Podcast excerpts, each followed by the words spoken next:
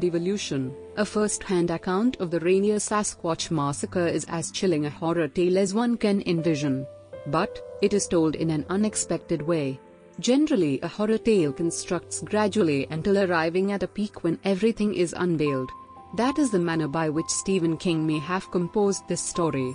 By contrast, here, the story's fundamental perspectives are unveiled on the book cover and the initial few pages, a record of the Rainier Sasquatch Massacre. The virtuoso of the writer is exhibited in that, in spite of the peruser knowing the overall story before it unfurls, the novel turns out to be significantly additionally engaging as it moves along to the end the reader already knows. That is fine writing. A large portion of the story is described in the diary written on request of the focal character Kate's therapist. The writer has embedded implied article selections, radio interviews, interviews of forest rangers, and extracts about simian conduct. As I recall, the writer has utilized this strategy in World War Z properly. Also, a few references show up with helpful data.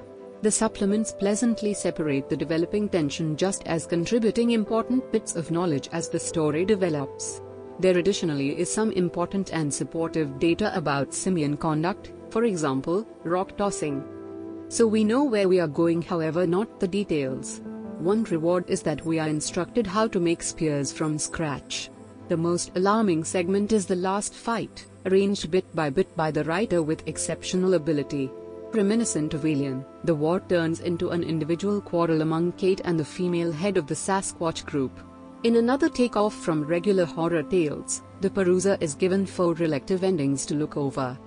Knowing the closure early for me made the novel considerably additionally chilling and creepy. The way that reports about Sasquatch sightings, and even movies, keep on coming out additionally adds to the effect of the story. Who knows what amount is fiction?